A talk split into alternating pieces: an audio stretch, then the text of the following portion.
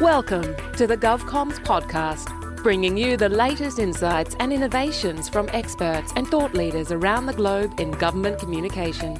Now, here is your host, David Pembroke. Hello, ladies and gentlemen, and welcome to GovComms, the podcast that examines the practice of content communication in government and the public sector. My name's David Pembroke, and thank you very much for joining me. Today, we speak to someone who is going to help you take advantage of the fact that you are now in the publishing business. Whether you like it or not, that is the dividend of technology. It's never been easier to create and distribute content. But at the same time, as you all know, because I speak about it a lot, it's never been harder to get people's attention. So how do you solve that problem? Well, my guest today is Stuart Howie, who has a, a, rich career in journalism dating back to the early 2000s, which has taken him to newspapers around Australia, including the Canberra Times, uh, the Illawarra Mercury, and he ended up as editorial director of Fairfax Regional Media Australia. After spending close to 15 years in the field, Stuart shifted across to strategic communication and consulting, where he's founded a media agency called Flame Tree Media, and it works both in Australia and New Zealand. And the the, the purpose or the mission of Flame Tree is really to assist its clients to better control and contain and use their content through the implementation of a process which he has now detailed and outlined in a book called the DIY Newsroom, which we will discuss today. He joins me in the studio. Stuart, thanks very much for joining me on GovComms. Thank you. Hello. We are fellow travellers uh, on on this path of really people understanding that gift that is now with all of us. That everyone is now in the publishing business. Everyone can now create and distribute content. But again, everything is so competitive. So just maybe before we get into that conversation, perhaps just give us a little bit of a background of of your career and, and what led you to this this path of trying to solve this particular problem. Yeah. Um, well, there's actually a photo which obviously I can't show. There's a photo of my old man uh, on Port Phillip Bay in 1966 with the Rolling Stones. So Dad was a disc jockey for 3AK, which was one of Australia's earliest rock stations. So I was always around the radio station, and they were at GTV9 in Richmond, uh, near Melbourne. So I was around radio, I was around TV, so it was pretty natural that I'd go into journalism. So that was in the mid 1980s. And my first paper was a country newspaper, the Seymour Telegraph uh, whose motto was "Truth without fear," which I kind of liked. And and on a country newspaper, you do everything. So you are. I was the sole reporter. There was an editor, chain smoking editor, who would sit in the office and it would look like a sauna, you know, by the end of the day. And I would write the paper, I'd take the photos, I'd cover three councils, I did police, I did courts. Every Tuesday we'd go up and we'd print the paper at the Shepparton News. Um, and the great bit was I'd see the papers come off the press, put them on the trolleys, put them in the car, and I would literally deliver these newspapers to the little hamlets around Seymour. So that was a real connection with your audience. And of course, as they're pouring through the paper, if you had anything wrong, you are really screwed because you would see these readers at the pub or down the street or in the supermarket.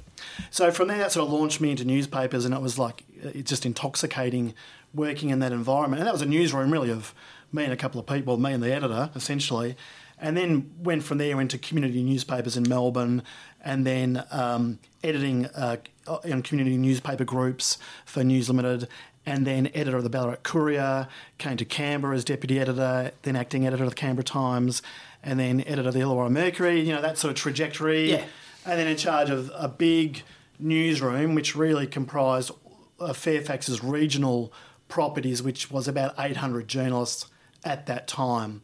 Um, and that was about really moving strategy of, of print, which still makes money despite what everything, everyone thinks, um, uh, helping print transition to the digital assets that we've got now. And then four years ago, left uh, the warm embrace of Fairfax and decided, look, let's go alone. Let's do something that really can help non-media communicate their message because we have all these tools. Yeah. But cutting through the claptrap is the real, that's the skill. And as you say, everyone, as you, you talk regularly, everyone's a publisher, which is just great because we've democratised media. Yeah.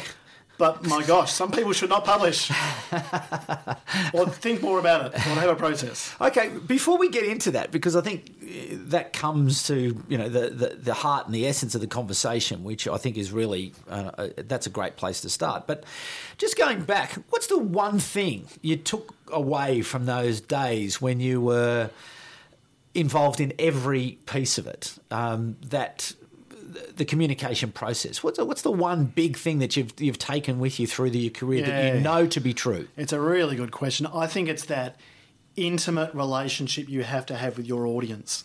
So it doesn't matter whether you're the New York Times um, or you're the Little Seymour Telegraph or you've got a special niche and you use social media, you've got to understand your audience. And that's just not who they are, it's what their problem is and what's going to interest them and peak, pique you know, the sorts of things that will help them consume your product or buy your services or have that relationship that you're seeking. Yeah, because it is. I I totally agree with you. I think it's the first, second, third, fourth, and fifth most important thing because if you don't get that right, there's nothing happening. There's there's no spark. There's no engagement. So what interests people?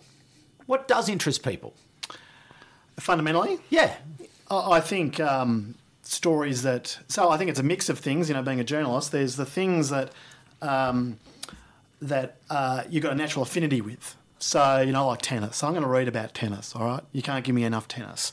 But I think the other thing is that we, and because we rely a lot on metrics and data today, that tells us these are the segments you have to provide exactly this content. But the flip side of that is we also love to be surprised. So, so, and that means being entertained. It means being informed, and it's about uncovering those things that we don't know about. So, you know, I'll give you an example. So, I've got a good mate in the press gallery, and we are talking last night about the proposal to move um, uh, the Israeli embassy. Okay, Yep. very controversial. Yep. Okay. Um, you know what? I think I know a little bit about that and West Jer- Jerusalem and the, those issues, but really what I'm looking for is more context. Give me a richer experience. So we're looking for, I think particularly today, looking for those immersive experiences, whether it's about our personal interests and hobbies. I mean, depending what the medium is or what the purpose of the communication is, um, to learning, expanding our thinking, and you know, even moving away from what we all know is that whole echo chamber effect of social media. So, what skills do you need to have to be able to better assemble that awareness and that understanding and that knowledge of, of your audience? What, what do you have to be good at? So I think uh, certainly assembling around, well, one the the the, the data, the understanding of your market. So I think there's, if you're a communicator today, whether it's a, a company, a professional, or someone who's using a communication service, you want to really get to know that there's um, there's some market conditions to what you're trying to do. So basic economics almost, Yep. um, news economics or information economics, if I can put it in that way, of being able to go, you know, if we do this sort of content, it will give you this bang for buck. So there's a return on your investment, um, which in content we haven't always thought about. We just thought, let's tell a story, and we sh- if we should tell stories, because storytelling is at the core of what we should be doing as communicators. But tell a story that's really relevant. So I think that's one of the skills is about understanding clearly your market. And then, by extension, what I just referred to about the storytelling, having the ability to tell a story in a powerful, meaningful way that makes that heartfelt connection. Mm. And then the real art today is using the right medium to reach, reach the right audience at the right time and then making that connection and having that enduring relationship if that's what you're seeking. That sounds quite complex, and maybe for someone like you who's been vitally uh, involved and right at the at, at the sharp end of the information business, which is the publishing of, of newspapers. But how does someone who works in a, a government communications area uh, under you know gather those skills and gather them quickly, gather that capability? Yeah, I guess what, I, what I'd outline it would be um, I think you need a methodology. So, as a communicator, my methodology, it's an acronym. We've got to have an acronym, don't we?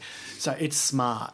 So, I think you know, if you're a, in government, you've got to have a strategy. Government does strategy and policy really, really well. It's not always great, but you know, and a strategy can be on the back of an envelope. It can be on a whiteboard. It could be a you know 120 slide you know, PowerPoint presentation, but you need a strategy. So you've got to have that blueprint to start with, and that involves a fair bit of discovery of what you're trying to achieve. Okay, um, and when you've got that, to be able to then communicate that and understand that and disseminate it as easily as possible.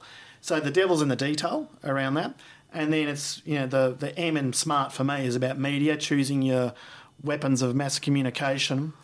The, the, the A is the authenticity of making those connections in your storytelling. So you, you're moving from the strategy, the, the strategic use of different forms of media to then your store, storytelling to make that heartfelt connection, and then setting your results in smart, you know, really smart results. So that can be, um, we often think about results being, um, uh, we often make mistakes about it's likes and shares on Facebook. Right. Okay, that might be part of it, but you know, it's not the whole game, mm. and it becomes a bit of a vanity vanity game, as you know, just chasing that sort of stuff. Mm. But really identifying as a business or as a leader uh, or as a government authority what the what are you trying to achieve here? The why, the understanding the why. And then the X factor for me is right at the end of SMART, which is team. So it's then deploying the people. Now, we've got lots of people in government who go and do stuff. Mm. But how do you use them? There's no shortage of people. Mm. And there's actually no shortage of skills. So it can be technical skill, you know, running a podcast. It could be its skills in reaching you know certain advertising segments. So there's lots of skill there, but the team is the, the difficult bit because I often talk about we get really carried away, particularly in government, having strategy and doing it really well. We see with politicians, mm. they can have great policy, great strategy, and then so and so goes totally off message, and the issue we know is going to go, you know, is really going to tilt. So it's then about having a really good team approach and, a, and reorganising what you do at the coalface with your people and mobilising your resources. Mm. It's complex though. That, that that describes quite a quite a process to actually get to an effective end. So, what advice do you give people? To get themselves started, you know, particularly as we move from this transition where lots of government um, agencies are still sort of not you know, they haven't adapted to this new world because it's you know hasn't been required of them so far because the politicians are still fascinated with the with the uh, you know the print media and yep. the electronic media, and so this business of being able to, to be in the publishing business hasn't quite got through as, as, yet. So how then do do people make those changes and yeah. make those steps? Yeah. I mean, one of the things I see, one of the problems that comes up uh, often is that uh, leaders and managers, but let's talk about leaders, they want to make change. Right, so they get the fact they have to make change because it keeps them relevant. So the what's in it for them is that they that they get to meet their career aspirations and are seen as someone who can be a trailblazer and make change. So they want to make change, mm. but typically they don't know how to go about it. And really, I think it is walking through that process. But the first step is just what, what you referred to before is to start. Is just like start. You're yeah. never going to quite get it right. And um, you know, I do a lot of project management, and one of, and government's great at project management. But one of the things about project management is that you can just keep uh, you can just keep planning and planning and planning. Now, I'm a great believer. You know, nine tenths of success is in your planning. Don't get me wrong, but you can keep doing that. And I also work for organisations that are very fluid and fast. And one of the things that that so you're tr- trying to find that happy medium between getting in the fast lane, but getting it as right as you can. But I think starting is just start it and give a go and experiment because as you look around, and I think government's a good example, there's some agencies and some departments and some ministers who, who are really naturally pretty good at communications or deploy certain mediums really well. Um, but you know, who's the gold standard there? You know, if you see a gold standard, try what they do or go somewhere different but mm. make a start. Do you think there's permission for people to, to trial and to experiment, or is in the conservative cultures of government, it's like, well, I want to see the return on investment before I understand or I'm prepared to invest in that particular activity, and therefore it's very difficult to know because you just don't know. You know, you, you may want to start, but how do you get that permission? So I guess when we talk about the public service, we talk about Australian government. Um, you know, if if you asked the wider population, you know, what are those um, um, what are those sectors in life that are, are least likely to change and tend to follow rather than lead? That's who comes to mind is government and government agency, and that's unfortunate because they do amazing work, Yeah. and they do a lot of groundbreaking work that don't, that they don't get recognition for. So you know, I think it's difficult in government um, because every other sector in society has been massively disrupted.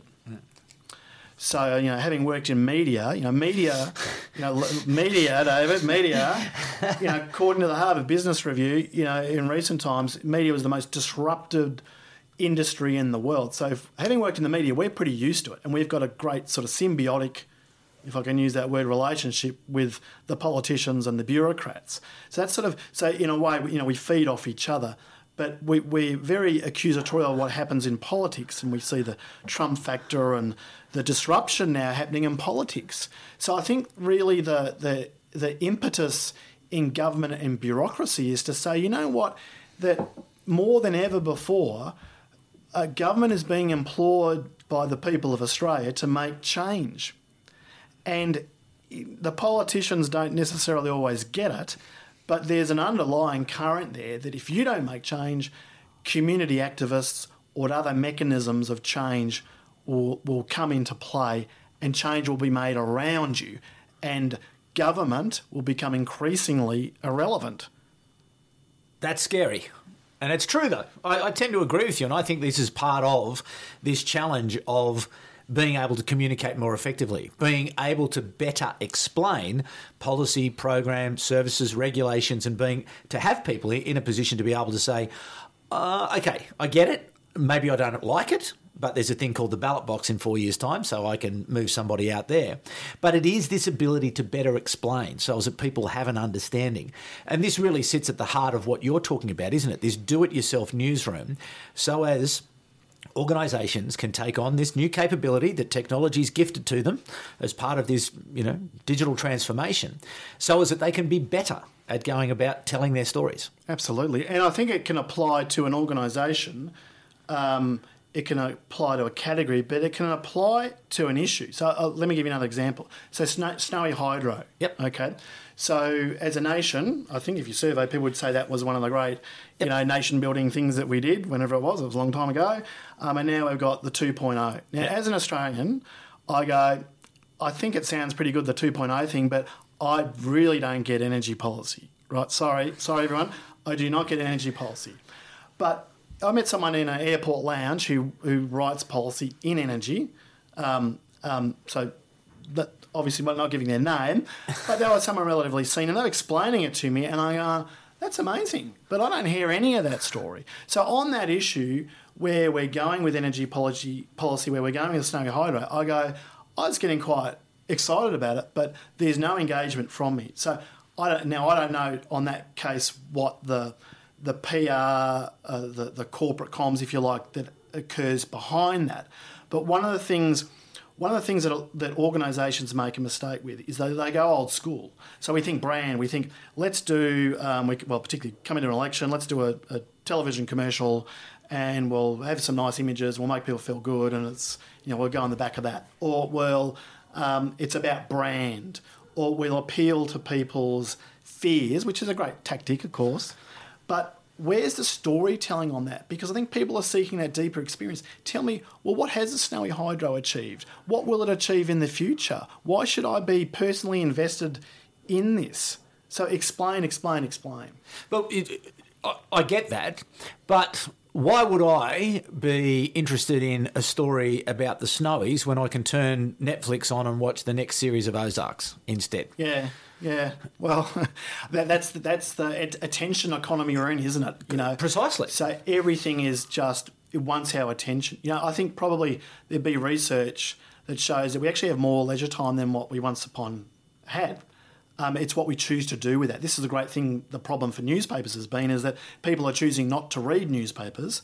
They still read newspapers, um, but they're choosing to consume their news in other ways.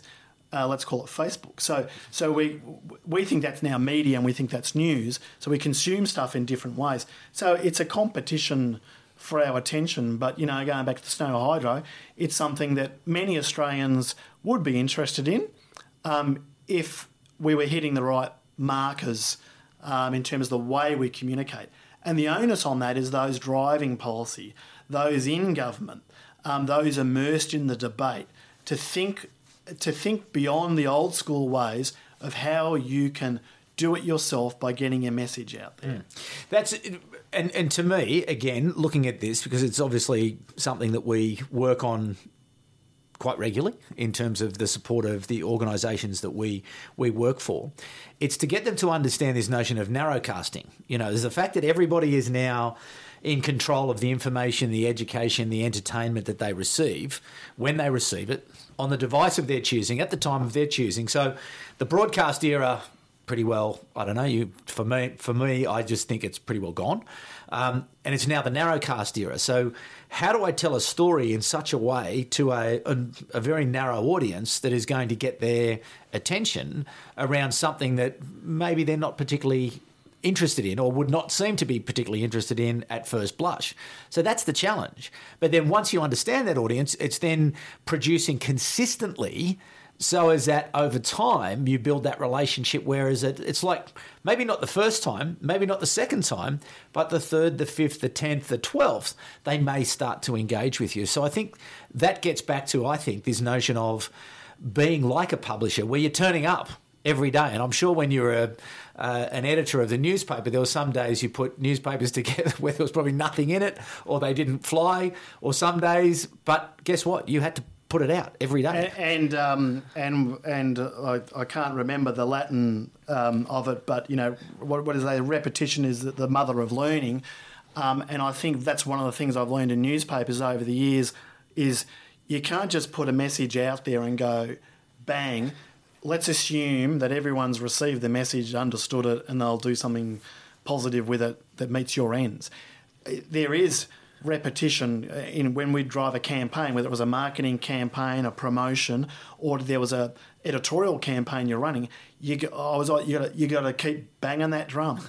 and not necessarily the same drum. You've got to try different things, and we've got the ability now with these different mediums to use, you know, pick That's up right. on the different senses. Yes. So yeah, we are visual. You know, podcasting is skyrocketing in popularity because of the way we live our lives and um, and that really meets a need. Um, but for other people, you know, print. So you know, uh, you know, people say, "Why have you written a book, Stuart?" I mean, like, put an e-book or write blogs, and yeah, I've done all that as well. But you know, the great thing about print is that we retain things. So digital, what digital does in terms of well, digital gets our attention. It's the razzmatazz gets our attention. Print, we know the the way the, the the brain works. We absorb information, we process it, and we act upon it. So it's horses for courses. Mm. Um, and this has been the great, um, I guess, one of the great um, fallacies, maybe, but it's certainly one of the things that social media has led us down this track of it's all got to be Facebook or it's all you know the engagement today is it's the it's it's all Donald Trump on the on on on Twitter is the sum total of communications that should be coming out of the White House. So we need to understand um, those different channels and it is complex it is really complex and you know we try and make it in the communications in industry make it as simple as possible but it does take a level, level of time to find your way and the way keeps changing. So we need to be adaptable. Yeah. And how do people learn that? And how do people sell that into their organizations that they've got to be saying to people look this is, this will take time. This will be complex. Some of the choices we make won't perform in an environment that's highly accountable, where someone's going to go and sit up in front of Senate estimates and have to justify the you know yeah. the, the, expenditure of money on a particular program of communication that may not get results because who knows you know Facebook could change the algorithm overnight and all of a sudden you've invested down one path and it's no longer available to you. Absolutely, absolutely, and and that's right. You know, I mean, on that on Facebook, I think there was a study that showed that uh, Facebook changed its algorithm 23 times in three years. And, and at the start of 2018, uh, they changed their algorithm quite significantly that, that demoted uh, business brands and media, and we saw immediate impact on what that meant. So those, and that will continue to change. I think one of the things we'll see about social media as well is we'll see far greater regulation. So we're seeing it overseas. We're going to see greater regulation of how uh, the impact of social media. There was a story in the Fairfax media yesterday about a, a New South Wales councillor who uh, won a defamation suit against some um, uh, uh, commentators on the Facebook. So this is all just part of this sort of murkiness, but just sort of going back around, you know, that that that the risk of for government and education is very much about um, it is it's well it's a high risk environment. So I do a bit of work in education, and reputational risk is a minefield. So it's a minefield. So so the immediate reaction would be it's just and this is the way that a lot of uh, colleges and universities to a lesser degree have gone about their uh, communications is you're either in or out. So let's be out for the moment. And when they decide to go in, it's it's scary. And that's when you need some parameters around how you're going to embark on this. But it comes back to start with a strategy. Yeah. It comes back to having the conversation and ripping the lid off the can to see what's there and discussing what's the best way forward and working together. But you have to have the courage as well, though, don't you, to jump in? If you're like if you're not in there telling your story, someone's going to tell it for you. Absolutely, yeah, it takes leadership. Yeah, Stuart, tell me more, just quickly, about the DIY newsroom. Okay, so this is this isn't so all the stuff that I talk about and the methodology. I thought let's put it down on paper. So you know, the, the DIY newsroom is a book that I've got coming out. Um, and it's it's the five steps to yeah, having simple, sustainable, and strategic communications. So it's for, for the business leader, for government, for those in any sector really, mm. and you can be have a small communications operation or a big communication operations. It takes you through. It's a manifesto for those leaders to understand the sorts of things we're talking about, of why you would do it for yourself, and give you that courage to go forward. And then for the practitioner, for the comms professional in the trenches, it's a handbook how to go through that process and then really implement the sorts of things that really do our heads in when we're trying to work out which way to go.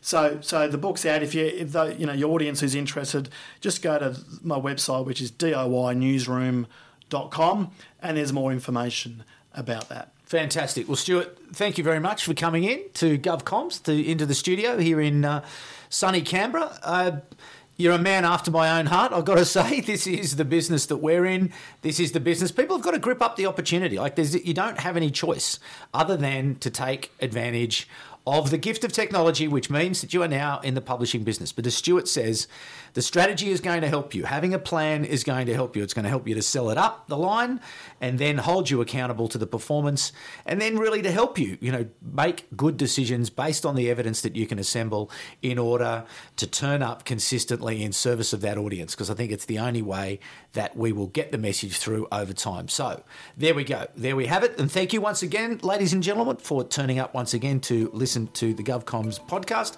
Thank you to Stuart Howie for coming in and thank you to you uh, for coming back once again, and we'll be back at the same time next week. But for the moment, it's bye for now. You've been listening to the GovComms podcast. If you enjoyed this episode, be sure to rate and subscribe to stay up to date with our latest episodes.